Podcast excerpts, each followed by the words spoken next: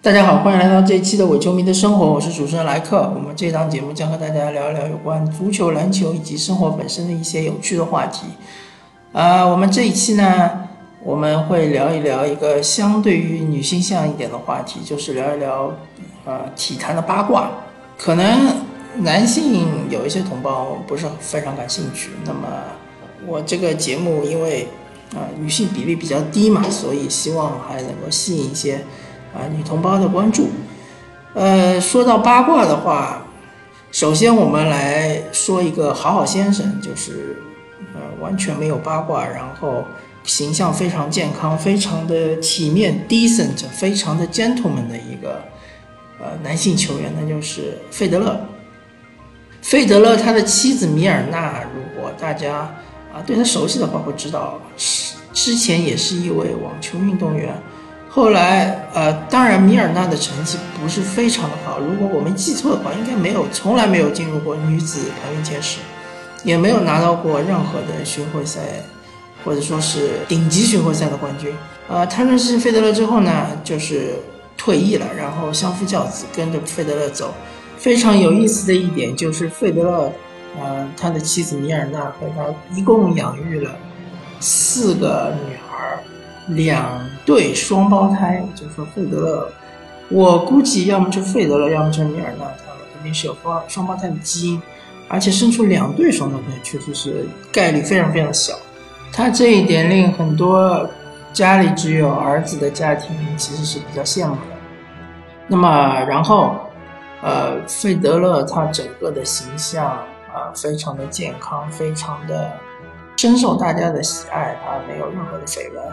然后他的妻子也是默默的在背后支持他，所以他的事业的成功其实和他的家庭是密不可分的。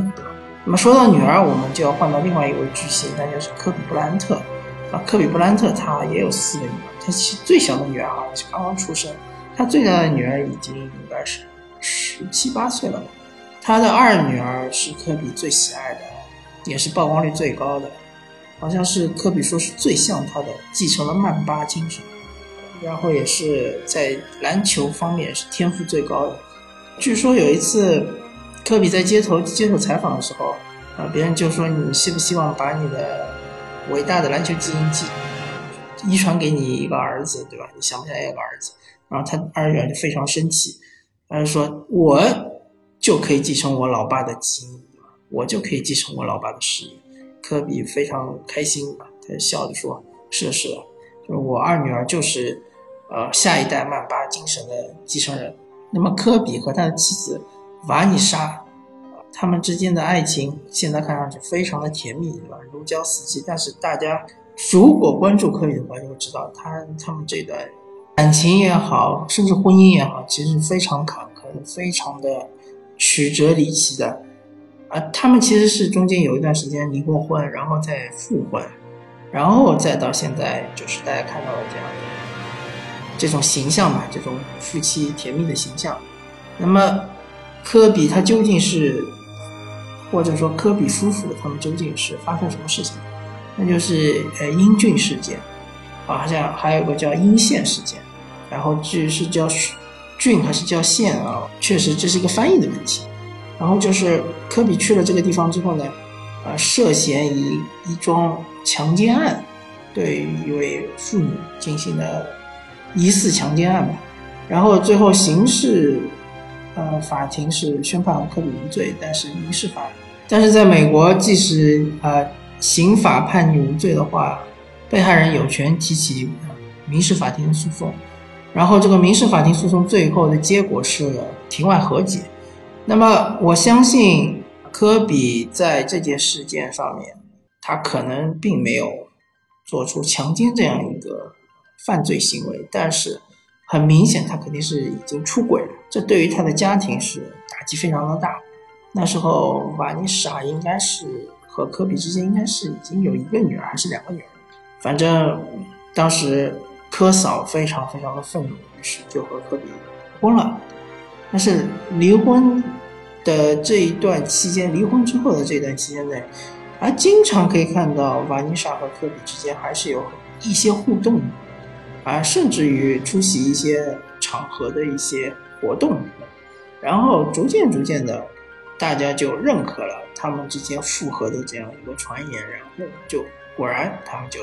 重新复合了。嗯，对于科比的这个家庭和感情生活来说，相对来说还是个 happy ending。 但是当年这个英俊事件对科比的职业生涯是有非常大的打击的，因为首先科比他本身的形象是非常的阳光大男孩这样的一个形象，就有点像，我拿一个不恰当的比喻，就是歌坛当时王力宏这样的形象。但是出了英俊事件之后，大家都知道科比原来是一个坏男孩，不说他曾经发生过这种疑似强奸的事件，但至少他是出轨的，他对家庭不忠诚。那么对于他代言的，比如说啊耐克的这些广告什么，广告商就要考虑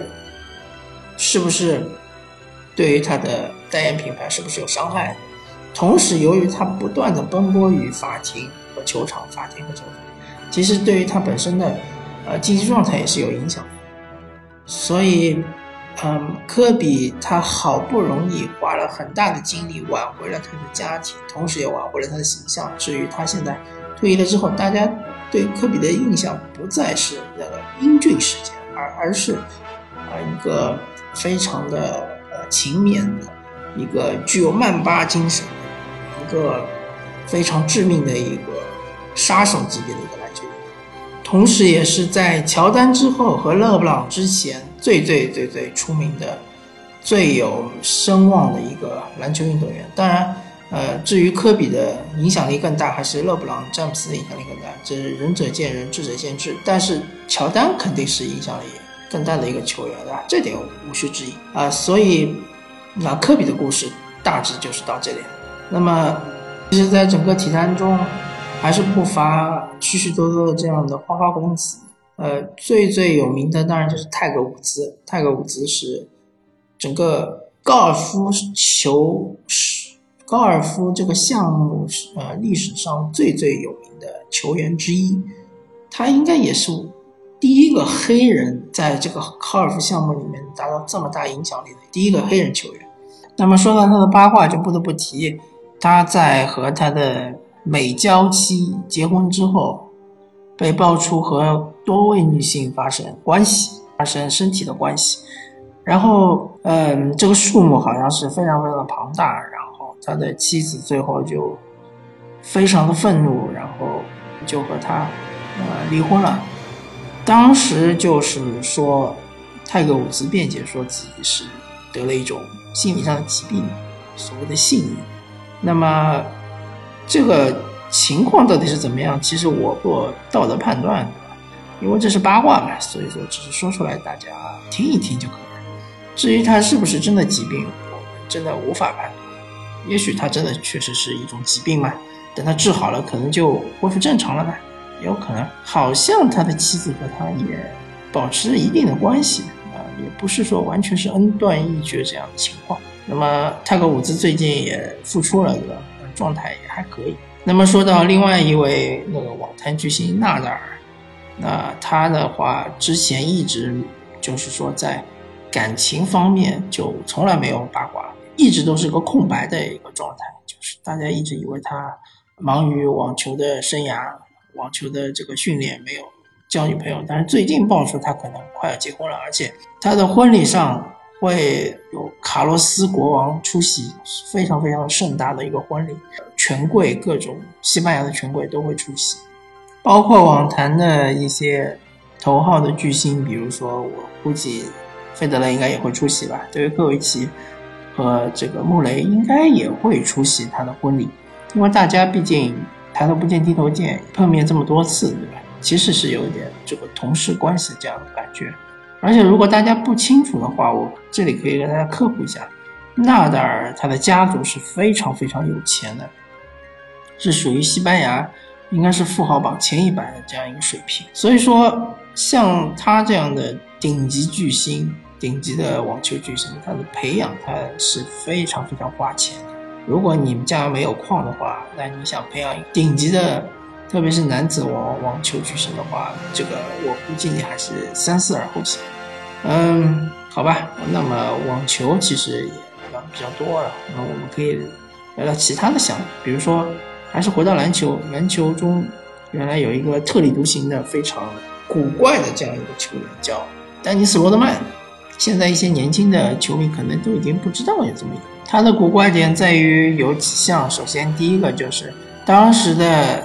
整个篮球圈子里面还没有那么多人纹身，对吧？但是他把自己身上所有能露出来的地方全部都纹身，各种纹身，然后他还戴耳环，对吧？然后他还在鼻子上面好像戴了个耳环，呃，然后他把头发染成了各种各样的很奇怪的颜色，就是反正就是像一个行为艺术家啊、呃。同时，他还曾经和麦当娜，就是那个歌坛天后麦当娜，曾经是结过一次婚，但那个短暂的婚姻只维持了好像六七天的样子，然后就宣布离婚了。然后之后有有一次，他曾经开新闻发布会宣称和自己结婚，然后他自己穿了一套婚纱。所以说，丹尼斯·罗德曼这样一个球员是非常有趣的，而且是可以说是给整个 N B A 是带来了一阵清风，在那个当时比较枯燥的叫 old school 的这样一个篮坛，是真的是一一股清流吧。然后我们可以转换一下视野，回到足球项目中。啊，足球现在当今世界公认的最强的两个球员，一个是 C 罗，一个是梅西，对吧？啊，梅西的八卦其实是比较少的，因为他和他的妻子是青梅竹马，都是阿根廷人嘛。然后他们据说是很小很小就认识，可能是十几岁就认识，真的就是啊，初恋直接就是最后修成正果。然后因为梅西他的这个家庭对他的呃整个职业生涯是一个非常良好的一个影响，然后也没有什么后顾之忧，所以我感觉梅西他对他的身材其实有一些放纵，他喜欢喝可乐，非常不健康的这种生活状态，可能还喜欢吃一些阿根廷烤肉什么的，所以看他的身材有时候会有点走形。那么反过来来说 ，C 罗这样一个球员，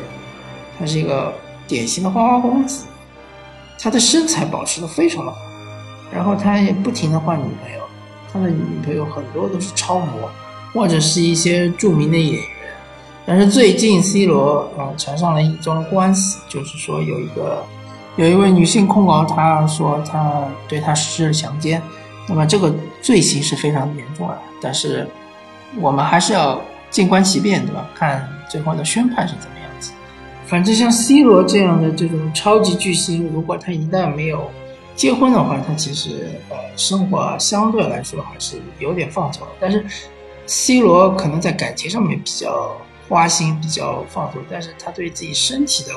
管理是非常好的。我们只要看他的广告就行了，经常是一身腱子肉，肯定是很热衷于这健身，这个是肯定是毫无疑问的，无需质疑的。然后呃，我们可以回到我们亚洲，看一看我们的邻国日本。那么日本它很多这种国脚，就是所谓的这个足球队的国家队队员，他还是倾向于找一些国内的女朋友或者是老婆，对吧？啊，我看了一下，日本很多国脚他找的都是女优，女优的话其实在日语里面就是女演员的意思啊，可能这就是所谓的文体不分家吧。然后再加上可能很多这种国脚他们也参与一些综艺活动、综艺节目，然后可能会接触一些女演员，所以说也顺理成章。然后包括像井之圭这样的日本网坛的一代巨星，他的这个生活，他的感情生活也是呃，日本媒体比较关注的。据说之前曾经有一段时间说井之圭和福原爱曾经会有一段暧昧，或者说是疑似的恋情，但是最终福原爱我们也知道她是和这个台湾籍的一个乒乓球运动员结婚了。我如果没记错的话，应该是钟智渊吧。然后之所以福原爱会嫁给一个台湾人，那首先是得益于她有一口非常流利的会说一口非常流利的中文，当然是带着东北腔中文，因为他啊、呃、经常在东北那边和像是张怡宁啊这样的球员混啊，所以说他说的普通话带着一口东北腔，但是没问题，交流没问题，所以才能嫁入一个台湾的这样一个家庭。这一段算是跨国婚姻，啊，之前还有一段比较著名的炮婚，就是国际象棋天后朱晨嫁到了卡塔尔，对吧？她的老公现任老公是一个卡塔尔，也是一个棋手，应该是一个特级大师。再说最后一个我熟悉的段子啊，美国非常著名的一个家族叫卡戴珊家，他们其中的金卡戴珊好像曾经和 N B A 的现在的超级巨星这詹姆斯哈登曾经谈过一段时间，然后他和哈登分手了之后呢，又和 T T